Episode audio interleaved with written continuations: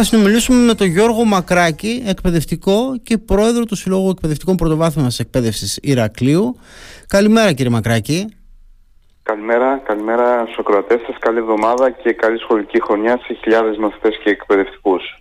Καλή σχολική χρονιά να ευχηθούμε και εμείς σε εσάς και σε εκπαιδευτικούς όπως είπατε και σε όλα τα μέλη της σχολικής κοινότητας, έτσι, και οι γονείς ακόμη σήμερα γιορτάζουν κατά κάποιο τρόπο. Μέλη, σωστά. Λοιπόν, ακούσαμε, θα σας ξεκινήσω από εκεί πρώτα, γιατί αυτά που ακούσαμε, μιλήσαμε με έναν συνάδελφό σας, τον κύριο Κουτί, μπορεί και να το γνωρίζετε από την Καρδίτσα. Συνάδελφος, είναι ο πρόεδρος του Σύλλογου Εκπαιδευτικών Καρδίτσας. Ακριβώς, μας μετέφερε εκεί πολύ δύσκολα τα πράγματα στη Θεσσαλία, δεν θα ανοίξουν σήμερα τα σχολεία. Λέγαμε για το πόσο σημαντικό είναι να ανοίξουν το συντομότερο και για τους μαθητές και για τις οικογένειές τους, για τη στήριξή τους, όχι για το μαθησιακό κομμάτι δηλαδή πρώτα απ' όλα, αλλά για τη στήριξή τους για να έχουν αυτά τα παιδιά μια καθημερινότητα και να μπορέσουν να αντιμετωπίσουν καλύτερα τις δυσκολίες που έτσι κι αλλιώς έχουν μπροστά τους. Ακριβώς. Προφανώς σήμερα είναι η έναρξη, η επίσημη έναρξη της σχολικής χρονιάς, ωστόσο το βλέμμα όλων μας είναι στραμμένο στις καταστροφικές πλημμύρες στην Θεσσαλία, που έχει στοιχήσει και ανθρώπινες ζωές και έχει υποστεί η περιοχή πραγματικά μια ολική καταστροφή σε πολλαπλά επίπεδα. Είναι πάρα πολύ σημαντικό να συνδέσουμε προφανώς το άνοιγμα των σχολείων με τις συνέπειες που υπάρχουν στην εκπαίδευση και στη ψυχολογία των μαθητών της εκεί περιοχής, και όπως σωστά θέσατε, δεν είναι τόσο το να ανοίξουν τα σχολεία τόσο σύντομα στην περιοχή εκεί, τόσο για το εκπαιδευτικό και μαθησιακό κομμάτι, όσο κυρίως για το ψυχολογικό και το κοινωνικό. Και ο ρόλος του σχολείου δεν σταματά προφανώς στην εκμάθηση της γνώσης, αλλά έχει πολλαπλούς ρόλους και ένας από αυτούς τους ρόλους είναι και η ψυχολογία, είναι και η κοινωνικότητα. Επομένως αυτό είναι ένα σημαντικό πράγμα που πρέπει να προτάξει η πολιτεία το επόμενο διάστημα, στην κατεύθυνση το όσο πιο σύντομα να ανοίξουν εκεί οι σχολικές μονάδες, ακριβώς για αυτούς τους λόγους που είπατε, και να μπουν τα παιδιά σε μια καθημερινότητα. Επίσης το βλέμμα στραμμένο είναι εκεί και από άποψη αλληλεγγύης, δηλαδή θα δούμε και εμείς οι εκπαιδευτικοί της Κρήτης σε ποια κατεύθυνση μπορούμε να βοηθήσουμε υλικά, ψυχολογικά, με οποιοδήποτε τρόπο και τους συναδέλφους μας και τους μαθητές μας, αλλά και συνολικά τους κατοίκους της περιοχής Θεσσαλίας. Επομένως θα αναπτύξουμε το επόμενο διάστημα, ήδη είμαστε σε επαφή με τους συναδέλφους μας της Θεσσαλίας, και αυτό που μας λένε ότι χρειάζονται, δηλαδή από τη δική μας μεριά θα βοηθήσουμε σε σχολικά είδη προς μαθητές εκεί, και σε είδη πρώτης ανάγκης, είδη καθαρισμού που είναι πάρα πολύ απαραίτητα. Επομένως ανοίγουν σήμερα τα σχολεία, το βλέμμα μας είναι στραμμένο στην περιοχή εκεί και θα κάνουμε ό,τι μπορούμε ως εκπαιδευτικοί, γιατί είναι και ο ρόλος μας τέτοιος, να βοηθήσουμε, να συμβάλλουμε όσον αφορά και στην υλικοτεχνική υποστήριξη και στην ψυχολογική. Και πολύ καλά κάνετε κύριε Μακράκη, γιατί μερικά πράγματα, ξέρετε, των υπόλοιπων το μυαλό μας δεν πάει εύκολα. Δηλαδή όλοι μας θέλουμε να βοηθήσουμε, όλοι μας θέλουμε να εκφράσουμε την αλληλεγγύη, όλοι ήδη ξεκίνησαν κάποιες πρωτοβουλίες για να συγκεντρώνονται ήδη πρώτες ανάγκες για να σταλούν στη Θεσσαλία, αλλά είναι σημαντικό αυτό τώρα που είπατε, γιατί ένας εκπαιδευτικός λόγω και του αντικειμένου κάνει μία σκέψη παραπάνω και σκέφτεται πώς θα βοηθήσει στο δικό του κομμάτι, αντιλαμβανόμενος το πόσο σημαντικό είναι για τους μαθητές εκεί και για τη σχολική κοινότητα στην περιοχή της Θεσσαλίας να στηριχθεί, και μπράβο σας γι' αυτό. Δεν ξέρω αν θα μπορούσε και κάποιος πολίτης άλλος να βοηθήσει, θα βγάλετε κάποια ανακοίνωση αν θέλει κάποιος αυτό το κομμάτι ειδικά να υπάρξει στήριξη. Στο κομμάτι δηλαδή το πώς θα στηριχτούν τα σχολεία και η σχολική κοινότητα της Θεσσαλίας. Σήμερα που έχουμε τη συνεδρίαση θα καταλήξουμε στον τρόπο με τον οποίο θα συλλεχθούν αυτά τα είδη. Επομένως προφανώς θα μπορεί και ένας πολίτης ανεξαρτήτως το αν είναι προφανώς στην εκπαιδευτική κοινότητα, να μπορεί να βοηθήσει. Καταλαβαίνετε ότι θα εστιάσουμε, όπως προείπα, κατά πάσα πιθανότητα στα σχολικά είδη και στα είδη, είδη καθαρισμού και ίσως τρόφιμα μακράς διαρκείας, γιατί όπως μας είπαν ειδικότερα για τα σχολικά είδη, είναι τέτοια καταστροφή σε σπίτια, περιουσίες κλπ. Επομένως δεν υπάρχει απολύτως τίποτα. Άρα για πάρα πολλούς λοιπόν μαθητές εκεί, εκπαιδευτικούς, το ένα τετράδιο, το μολύβι, η σχολική τσάντα είναι πλέον απαραίτητα ήδη για αυτές τις μέρες να τους δοθούν, προκειμένου όταν ανοίξουν τα σχολεία, τα παιδιά τουλάχιστον να έχουν τα πράγματά τους, τα απαραίτητα σχολικά τους ήδη. Ωραία, θα περιμένουμε την πρωτοβουλία σας. Θα περιμένουμε και την ανακοίνωση. Φαντάζομαι θα γίνουν και ανακοινώσεις μέσα στα σχολεία. Θα ενημερωθεί δηλαδή κάθε σπίτι ουσιαστικά από τους μαθητές. Οπότε ακριβώς. Θα λειτουργήσει. Να πω εδώ, επειδή είμαστε σε επικοινωνία και με τους υπόλοιπους συλλόγους της Κρήτης, αυτό θα πάρει παγκρίτια χαρακτηριστικά. Δηλαδή, όλοι οι σύλλογοι της Κρήτης θα βοηθήσουν σε αυτή την κατεύθυνση. Μπράβο σας, πολύ ωραία. Λοιπόν, τώρα με τον κίνδυνο να θεωρηθεί και ότι, ας πούμε, εδώ ο κόσμος καίγεται και εμείς κοιτάμε, ας πούμε, άλλου είδους προβλήματα, να θεωρηθούμε και γκρινιάριδες, ας πούμε. Εγώ θα πω ότι έχουμε το πρώτο κουδούνι, να έρθουμε λίγο στα δικά μας δηλαδή. Έχουμε το πρώτο κουδούνι, επιστρέφουν οι μαθητές στο σχολείο. Είναι όμως σαν την Καρδίτσα σίγουρα δεν είμαστε, και σαν τα Τρίκαλα και σαν τις υπόλοιπες θεσσαλικές πόλεις. Έχουμε όμως και εμείς εδώ τα προβλήματά μας, έτσι, από ό,τι γνωρίζω. Ποια είναι η κατάσταση με την οποία ξεκινάει η σχολική χρονιά αυτή φέτος? Προφανώς και πρέπει να επισημάνουμε, ανεξαρτήτως των γεγονότων και από τη στιγμή που ανοίγουν σήμερα τα σχολεία, σε ποια κατάσταση και με ποια δεδομένα ανοίγουν.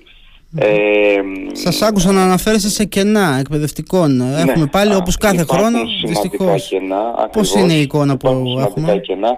Σε επίπεδο νομού Ηρακλείου στην πρωτοβάθμια εκπαίδευση, δηλαδή σε δημοτικά σχολεία, νηπιαγωγεία και ειδική αγωγή, έχουμε περίπου 400 κενά στο νομό μας. Πριν ξεκινήσει, πριν το άνοιγμα των σχολείων, τα κενά έφταναν τα 1.300. Η πρώτη φάση προσλήψεων αναπληρωτών εκπαιδευτικών που έγινε 1 του Σεπτέμβρη κάλυψε τα 900-1.300 κενά, και κυρίως στις κατηγορίες που έχουμε, σε όλες τις κατηγορίες να πω ότι έχουμε ελλείψεις, σε άλλες μικρότερες, σε άλλες μεγαλύτερες. Εκεί που εστιάζει το μεγαλύτερο πρόβλημα είναι στους εκπαιδευτικούς παράλληλης στήριξης, που είναι εκπαιδευτικοί οι οποίοι δρούν υποστηρικτικά σε παιδιά με ιδιαίτερες εκπαιδευτικές ανάγκες. Επομένως είναι μια σημαντική και ευαίσθητη δομή της ειδικής αγωγής. Πέρα από αυτό έχουμε κενά και στα ειδικά σχολεία, στα τμήματα ένταξης, και σε όλες τις ειδικότητες της πρωινής ζώνης και των ολόημερων τμήματων.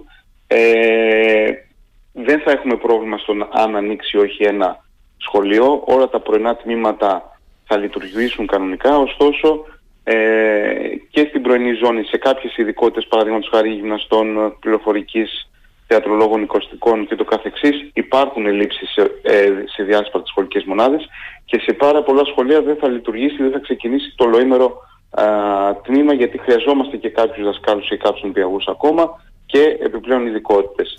Δύο ερωτήσεις, κύριε Μακράκη, δύο ερωτήσεις που προκύπτουν τώρα από αυτό. Ένα, το πρακτικό κομμάτι. Αυτή η κατάσταση που ξεκινήσετε να λέτε, πότε περιμένετε εσείς να ομαλοποιηθεί? Δηλαδή, καταρχάς να πούμε ότι κάθε χρόνο το βιώνουμε. Αλλά πότε αυτά τα κενά, πότε θα καλυφθούν, πότε περιμένετε εσείς να καλυφθούν? Έχετε κάποια πληροφόρηση δηλαδή ότι στις επόμενες 10 μέρες, στις επόμενες 15 μέρες, πότε θα έρθουν αυτοί? Δεν είναι λίγοι εκπαιδευτικοί, έτσι, 400 που μας λείπουν τώρα από τα σχολεία εδώ στο. Ακριβώς. Στο Ηράκλειο είναι πολύ. Προφανώς διεκδικούμε άμεσα τώρα, αύριο, να γίνουν αυτές οι προσλήψεις, η δεύτερη φάση δηλαδή αναπληρωτών εκπαιδευτικών. Οι οποίες και διεκδικούμε προφανώς να καλυφθούν όλες οι ανάγκες που υπάρχουν, τόσο στο νομό Ηρακλείου όσο και σε πραγματικό επίπεδο. Από εκεί και πέρα, το χρονοδιάγραμμα, έτσι όπως το γνωρίζουμε από το Υπουργείο Παιδείας, διαρρέεται από την ηγεσία του Υπουργείου, ότι τέλη του Σεπτέμβρη θα γίνει η δεύτερη φάση προσλήψεων, χωρίς να γνωρίζουμε τον αριθμό των προσλήψεων που θα γίνει. Άρα η ομαλοποίηση, αν και εφόσον είναι κατάλληλος ο αριθμός των προσλήψεων, πρόκειται να συμβεί στις αρχές του Οκτώβρη. Το δεύτερο ερώτημα βέβαια είναι αυτό που συζητάμε κάθε χρόνο. Είναι δυνατό να συζητάμε δηλαδή για έναρξη σχολικής χρονιάς με 1.300 κενά, ας πούμε? Δηλαδή, είναι κάτι που υπογραμμίζουμε κάθε φορά. Πάω να πει ότι δεν είναι δηλαδή ότι κάποιοι από τους συναδέλφους σας εκτάκτως απουσιάζουν και άρα μαζεύτηκαν αυτά τα έκτακτα. Είναι, είναι αλλά είναι 1.300 άτομα που προφανώς και όχι. Ούτε πανδημία να είχαμε, ας πούμε, ακόμη. Προφανώς και όχι. Είναι οι ανάγκες που υπάρχουν στα σχολεία τόσο της πρωτοβάθμιας όσο και της δευτεροβάθμιας εκπαίδευσης. Η πλειονότητα αυτών των κενών είναι μόνιμα και σταθερά κενά, αυτό που λέμε δηλαδή κενά οργανικών θέσεων. Επομένως, θα πρέπει να γίνονται μόνιμοι διορισμοί προκειμένου να μην υπάρχουν κάθε χρόνο σε τόσο βαθμό, σε τόσο μέγεθος κενά, και προφανώς οι αναπληρωτές πάντοτε χρειάζονται γιατί καλύπτουν λειτουργικές ανάγκες και έκτακτες ανάγκες, ωστόσο αυτός ο αριθμός είναι μικρότερος. Mm. Άρα το πρόβλημα λύνεται για να μην υπάρχουν κάθε χρόνο τόσο κενά και να λέμε ακριβώς το ίδιο πράγμα κάθε χρόνο, το να γίνονται μόνιμοι διορισμοί στις οργανικές θέσεις, στις κενές οργανικές θέσεις ή και στην ίδρυση οργανικών θέσεων, γιατί υπάρχουν κενά σταθερά τα οποία μπορούν να στοιχειοθετήσουν οργανική θέση. Αυτό είναι αν θέλετε, η ουσία του ζητήματος, και εκεί προφανώς και εμείς διεκδικούμε από την εκάστοτε ηγεσία, από την εκάστοτε κυβέρνηση τους μόνιμους διορισμούς. Αυτή είναι η ουσία, και υπάρχει να πούμε εδώ και το ιδιαίτερο χαρακτηριστικό στη δικιά σας την περίπτωση, στην περίπτωση των εκπαιδευτικών. Έτσι μπορεί κάποιες υπηρεσίες οπουδήποτε αυτό που λέμε να υπολειτουργούν, γιατί είναι υποστελεχωμένες με κάποιο τρόπο, με πιο αργούς ρυθμούς. Η δουλειά όμως γίνεται και υπάρχουν καθυστέρησεις, ταλαιπωρούμαστε όλοι από αυτή την υποστελέχωση. Στη δικιά σας την περίπτωση στους εκπαιδευτικούς δεν μπορεί να γίνει κάτι τέτοιο. Ένα σχολείο, ο μαθητής χρειάζεται να έχει απέναντι το δάσκαλό του, έτσι, πρέπει να έχει απέναντι τον εκπαιδευτικό. Δεν μπορεί να γίνεται σιγά σιγά. Πρέπει αυτά να καλυφθούν τα κενά. Δεν γίνεται να λειτουργήσει αλλιώς. Ακριβώς. Δημιουργούνται αλληλένδετα ζητήματα, το να απουσιάζει ένας εκπαιδευτικός, πόσο δε μάλλον βασική ειδικότητα όπως δάσκαλος, νηπιαγός, αλλά και οι λοιπές ειδικότητες, διότι και όσο και καθυστερεί η πρόσληψη, προκαλεί προβλήματα στην εκπαιδευτική διαδικασία. Μην ξεχνάμε ότι το σχολείο έχει και κοινωνικό ρόλο. Άρα όσο δεν ανοίγουν τα αλοήμερα τμήματα, επηρεάζουν, αν θέλετε, την καθημερινότητα και των μαθητών και των γονέων. Επομένως είναι πάρα πολύ σημαντικό και ελπίζουμε κάποια στιγμή πραγματικά να υπάρξει το αυτονόητο, δηλαδή 1η του Σεπτέμβρη που οι εκπαιδευτικοί πάνε στις θέσεις τους, ανοίγουν τα σχολεία, και 11 του Σεπτέμβρη επίσημα, να βρίσκονται στις θέσεις τους και να γίνονται προσλήψεις αναπληρωτών μόνο στις έκτακτες περιπτώσεις όπως επιβάλλει η νομοθεσία. Ωραία, κύριε Μακράκη, επειδή γνωρίζω κιόλας ότι μάλλον σε λίγο, δεν ξέρω αν είναι στο δικό σας σχολείο στις 9 ή αν είναι στις 10, θα έχετε και αγιασμό, να σας ρωτήσω, πέρα από το θέμα των κενών εκπαιδευτικών που ελπίζουμε μέχρι τον Οκτώβριο να καλυφθεί, να λήξουν αυτά τα κενά, να καλυφθούν τα κενά, υπάρχει κάποιο άλλο ζήτημα, κάποιο άλλο πρόβλημα με το οποίο ξεκινάτε φέτος σχολεία? Στα σχολεία μας έχουμε βιβλία φέτος? Υπάρχει κάποιο άλλο ζήτημα που πρέπει να μας προβληματίζει? Υπάρχει άλλο ένα ζήτημα το οποίο εστιάζεται σε ορισμένους δήμους της χώρας και στο Δήμο Ηρακλείου, που είναι το ζήτημα του καθαρισμού. Καθυστέρησαν δυστυχώς οι προσλήψεις των συμβασιούχων σχολικών καθαριστριών, με αποτέλεσμα τα σχολεία που έπρεπε να προετοιμαστούν για τη σημερινή μέρα ώστε να είναι έτοιμα καθαρά, αλλά και από σήμερα που ανοίγουν να έχουν το προσωπικό της καθαριότητας, προκειμένου από αύριο που μπαίνουν πλέον και τα παιδιά σε αίθουσες και ξεκινάει μεταβατικά η σχολική καθημερινότητα. Δυστυχώς δεν είχαμε τις προσλήψεις έγκαιρα. Και πώς ανοίγουν αυτά τα σχολεία δηλαδή, χωρίς να έχουν καθαριστεί όλο το καλοκαίρι, ανοίγουν τα σχολεία? Ακριβώς. Άνοιξαν με την υπευθυνότητα των εκπαιδευτικών και τις πρωτοβουλίες που είχαν ήδη εκπαιδευτεί μαζί με τους συλλόγους γονέων. Σε πάρα πολλά σχολεία που δεν είχαμε δηλαδή μόνιμο καθαρισμό και είναι μόνιμο προσωπικό καθαρίστης και είναι η πλειονότητα αυτών των σχολείων. Καθαρίσατε εσείς και οι γονείς. Πάρα πολλοί σύλλογοι γονέων κατέφυγαν σε ιδιωτικές εταιρείες καθαρισμού, πλήρωσαν δηλαδή από την τσέπη τους γονείς, προκειμένου τα σχολεία τους, τα σχολεία να είναι καθαρά, έτοιμα για να υποδεχτούν σήμερα τους μαθητές μας. Πραγματικά αποτελεί ντροπή το 2023 το προσωπικό τους καθαρίστης που είναι απαραίτητο στοιχείο της λειτουργίας των σχολείων να μην είναι έγκαιρα στις θέσεις τους. Μα περάσαμε και πανδημία και κρούσματα ακόμα έχουμε λίγα, έτσι, και περιμένουμε ότι αρχίζουν με την έναρξη των σχολείων και οι διάφορες επιδημίες, ευνοεί και ο καιρός, δηλαδή τώρα δεν συζητάμε τα αυτονόητα, έτσι, ούτε μπορεί να συνεχιστεί. Ούτε μπορεί να συνεχιστεί τώρα να έρχονται συνεργεία. Ήρθαν τα συνεργεία, καθάρισαν μια φορά, έβαλαν χρήματα οι σύλλογοι γονέων, καθάρισαν μια φορά, τουλάχιστον να επιστρέψουν τα παιδιά και να είναι καθαρό το σχολείο. Δεν μπορεί να πληρώνει συνεργείο τώρα ο σύλλογος γονέων κάθε μέρα να έρχεται. Πρέπει να είναι κάθε μέρα να γίνεται καθαρισμός, έτσι. Προφανώς κάθε μέρα και εντός της λειτουργίας του σχολείου υπάρχει η σχολική καθαρίστρια που στις περιπτώσεις της τουαλέτας, στις περιπτώσεις έκτακτων γεγονότων καθαρίζει αίθουσες, χώρους κλπ. Άρα αυτή τη στιγμή δυστυχώς συζητάμε πράγματα τα οποία έπρεπε να τα θεωρούμε δεδομένα και αυτονόητα. Αυτά είναι η δουλειά των Δήμων τώρα να πω. Είναι η δουλειά των Δήμων και είπατε ότι είναι έντονο το πρόβλημα στο Δήμο εδώ Ηρακλείου. Ναι. Υπάρχει το πρόβλημα και σε διάφορους Δήμους χώρες. Σε εμάς εδώ στο Δήμο Ηρακλείου δεν έχει ολοκληρωθεί η οριστικοποίηση των πινάκων, καθυστέρησε πάρα πολύ δηλαδή η προκήρυξη και δεν είναι έγκαιρα οι συμβασιούχοι του προσωπικού καθαριότητας στις θέσεις τους.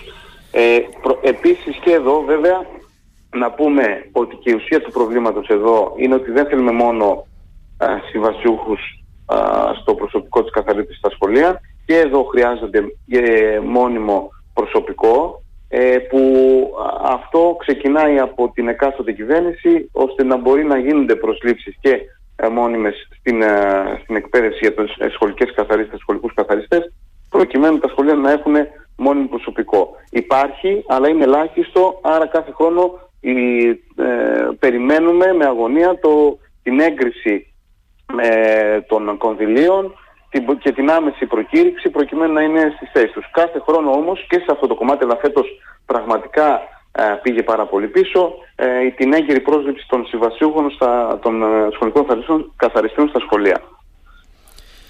Μάλιστα, τι να πω, όσο το συζητάμε τελικά λέμε να μην φανούμε ότι είμαστε γκρινιάριδες, γιατί στην Καρδίτσα και στα Τρίκαλα και στη Λάρισα και στο Βόλο και σε ολόκληρη τη Θεσσαλία γίνεται ο χαμός, αλλά και εδώ δεν έχουμε κι εμείς λίγα προβλήματα. Παρ' όλα αυτά είπατε ότι τα σχολεία θα λειτουργήσουν, σε όλες τις αίθουσες θα εμφανιστεί ένας εκπαιδευτικός παρά τις ελλείψεις. Σε γενικές γραμμές πάτε για ένα ξεκίνημα εσείς δυνατό σήμερα. Ναι.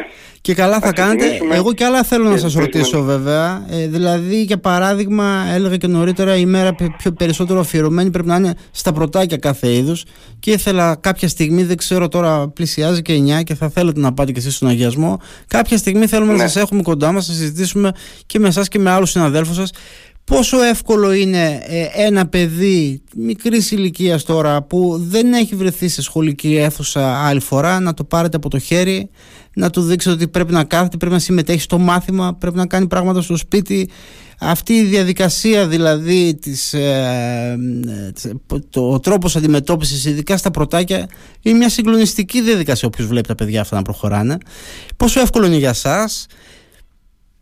Τι να πω, δεν ξέρω. Τα βλέπουμε και εντυπωσιαζόμαστε κάθε χρόνο. Προφανώς μπορούμε να το δούμε και σε επόμενη συζήτηση, όποτε θέλετε. Προφανώς είμαστε στη διάθεσή σας. Ελπίζω να έχετε όρεξη πάντως για να τα καταφέρετε και φέτος, όπως κάθε χρόνο. Από εκεί και πέρα, πολύ σύντομα να πω ότι τα πρωτάκια που πάνε στο δημοτικό σχολείο και σήμερα θα τα έχουμε, που είναι πρωταγωνιστές κυρίως της σημερινής ημέρας, έχουν πάει 2 χρόνια πλέον που είναι υποχρεωτική η προσχολική εκπαίδευση στα δημιουργία. Γίνεται πάρα πολύ καλή δουλειά όσον αφορά το κομμάτι της κοινωνικοποίησης της ανάπτυξης δεξιοτήτων και σε επίπεδο εκπαιδευτικής διαδικασίας στην νηπιαγωγεία κάνουν πάρα πολύ σημαντικό έργο. Επομένως είναι ένας πολύ υποστηρικτικός θεσμός εκπαίδευσης που βοηθάει στη μετάβαση και στην προσαρμογή προς το δημοτικό σχολείο. Και όταν τα παιδιά έρθουν στο δημοτικό σχολείο, προφανώς τα μικρά, τα οποία βλέπουν και πάρα πολλά άλλα παιδιά μέση μεγαλύτερης ηλικίας, άρα εντάσσονται σε ένα τελείως διαφορετικό πλαίσιο σχολικού περιβάλλοντος, υπάρχουν τρόποι παιδαγωγικοί προφανώς που τα βοηθάμε να ενταχθούν πιο ομαλά σε αυτό το νέο περιβάλλον που θα δουν και σήμερα. Μπράβο σας που τα καταφέρετε πάντως, κύριε Μακράκη. Εγώ ελπίζω του χρόνου να συζητάμε με την άνοιξη της σχολικής χρονιάς μόνο τέτοια θέματα, να μην συζητάμε για άλλα προβλήματα, ούτε για πλημμυρισμένα σχολεία στη Θεσσαλία, ούτε για ελλείψεις εκπαιδευτικών, να συζητάμε για το πώς θα δούμε αυτό το θαύμα ξανά, έτσι, τα παιδιά να γίνονται μαθητές. Λοιπόν, σας ευχαριστώ πάρα πολύ. Να είστε καλά. Και καλή σχολική χρονιά και πάλι. Καλή σχολική χρονιά σε όλους. Να είστε καλά. Γεια σας.